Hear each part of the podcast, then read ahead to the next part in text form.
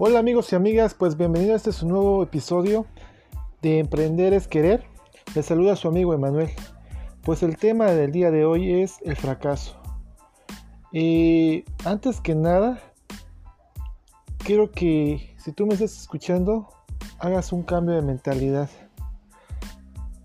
en el aspecto del entender qué es el fracaso. Quiero irme por puntos y por pasos y no hacerlo muy largo para que tú también le puedas entender y yo también me pueda dar a entender contigo.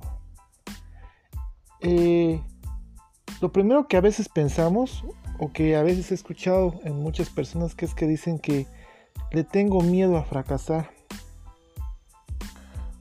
Nosotros podemos tener ese miedo, pero ¿qué podemos hacer con eso? Pues enfrentarlo. Hay personas que dicen es que fracasar es de débiles. ¿Qué hago con eso? ¿No? Me hago más fuerte. El fracaso duele, sí, y duele mucho. Pero ¿qué haces con eso? Aprendes del fracaso. La situación aquí es que tú canalices toda esa negatividad que está en tu mente a algo positivo para que te pueda ayudar a ti.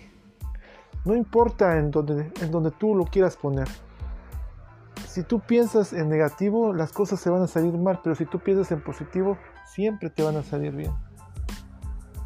Quiero mencionarte algunas personas importantes, pues que han fracasado, no una, sino muchas veces. Mas sin embargo, ellos persistieron en hacer lo que hacían para hacerlo con excelencia. Por ejemplo, Henry Ford, Steve Jobs, Bill Gates, Mary Kay, entre otros. Te menciono ellos y te puedo poner una lista de varios, de varios personajes que lucharon mucho contra esta situación que fue el, fracaso. Como digo, ellos ahora son, fueron o son grandes empresarios, eh, pero que no le tuvieron miedo, o sea, que siguieron adelante. Es por eso que yo te vengo a decir que si tú estás pasando por algo, no te desanimes si tú estás emprendiendo algo, tampoco lo hagas.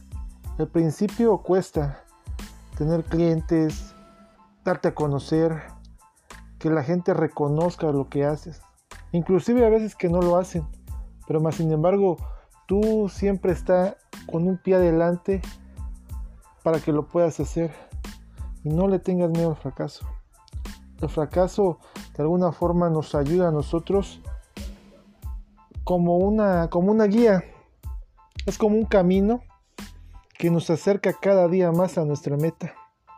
Y tú dirás, pero ¿cómo va a acercar si, si no lo hago bien? No es que fracasé en esto. No, pero es por ejemplo cuando tú vas por un camino, ¿no? Y, y te puedes encontrar algo que, que, te impidas llegar a eso. Pues ¿qué vas a hacer? Pues tomar otra ruta. Ver la otra forma, otras maneras. Conocer otro tipo de gentes para que tú puedas hacer el proyecto que tú tienes en mente.